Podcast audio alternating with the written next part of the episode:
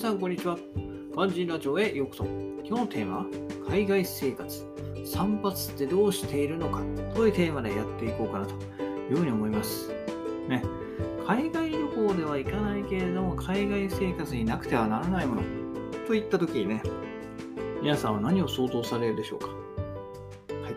えー、それはね、散髪ですよ。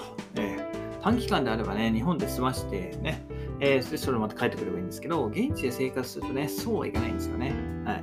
えー、絶対にどこかね、現地の床屋に行かなくちゃならないんですけど、ね、英語は通じねえし、まあ、英語通じなくね、英語もうまくで、こううまく、ここをこう少し長めにとか、前髪を少し長めにして、襟足は揃えてみてえな、なんて言うんだよっていうところでね、いろいろ考えるところがある単発なんですけど、じゃあどうやってえー、現地をね、散髪行ったらいいのかとか、あとはね、刃物とか、カミソリとか、衛生面大丈夫なのかとか、いろいろ心配になるんですけど、まあ、その辺ね、今日ちょっとその辺お話していこうかなと思います。はい。で、まずね、ヘアスタイルなんですけど、今ね、スマホっていう便利なものがあるんで、えー、ヘアスタイルの中ね、えー、適当に、写真見つけて、これぐらいねって見せればね、あの、問題ないですね。はい。まあ、問題ないですが、ある程度ざっくりですけどね、えー、特にエジプトなんかはもう適当なんで、写真見せてもね、5秒、10秒、10秒は見てないな。2、3秒ですね。見て2、3秒。OK、OK っつって、で、そのまますぐ切り始まっちゃって、まあ、結局ね、あの、大体いつも同じ。結局、はい、短くなって終了みたいな。まあ別にいいんですけどね。はい。うん。全然短くなるだけで十分なんで、まあ、そんな感じなんでね。英語が通じなくても、えー、髪の毛を切ってもらうのはなんとかなるといったところで、あとは刃物の手入れですよね。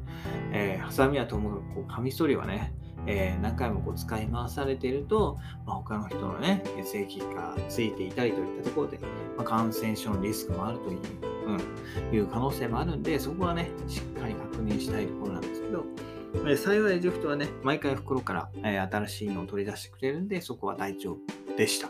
はい。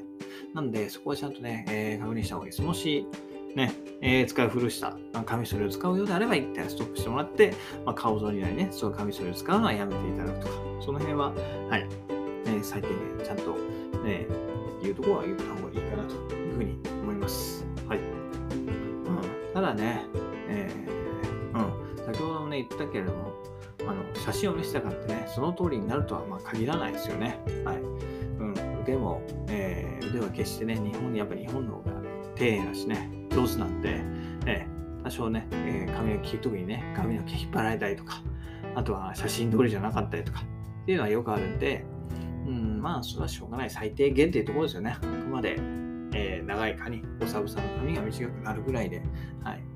で、よく見るとね、髪の毛はデコボコだったりとするみたいなんですけど、私みたいな男職場に行ったら全然関係ないっていうとこですよね。はい。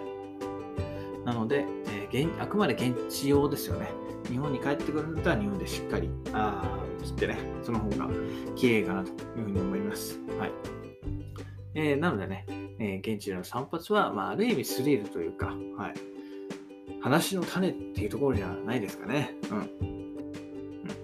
値段はね、日本に比べて、え、安いのでいいんですけど、えー、ただね、安かろう悪かろうと、あまり腕は信用しない方がですね。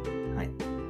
なので、えー、現地のね、怖いもの見たさに行ってみるのはいいんじゃないでしょうか。はい。特にその時はね、カミソリとか刃物の、えー、取り扱いだけは注意してもらって、必要なよりは、えー、やめてもらうと。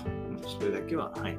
えー、パスするとかね、あんまり使い、使い古されとか、共有している刃物があれば、それはパスしていただくと、そういった、えー、ね、ちゃんとお伝えすることが大事かなというふうに思います。といったところで今日はね、海外生活散髪ってどうしていいのかというテーマでお話しさせていただきました。はい。